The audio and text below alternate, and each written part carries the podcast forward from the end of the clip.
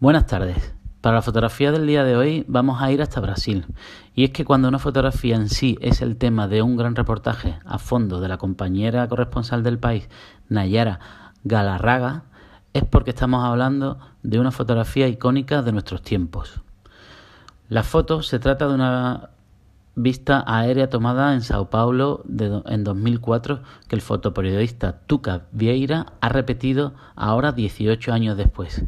A la izquierda se ve el desorden y el caos de las favelas de Sao Paulo y a la derecha lujosas pistas de tenis y piscinas con unas terrazas con piscinas individuales.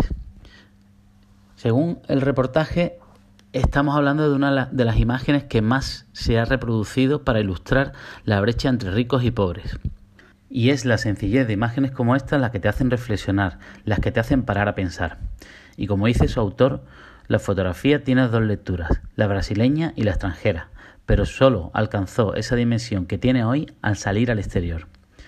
Aunque poco ha cambiado la imagen 18 años después.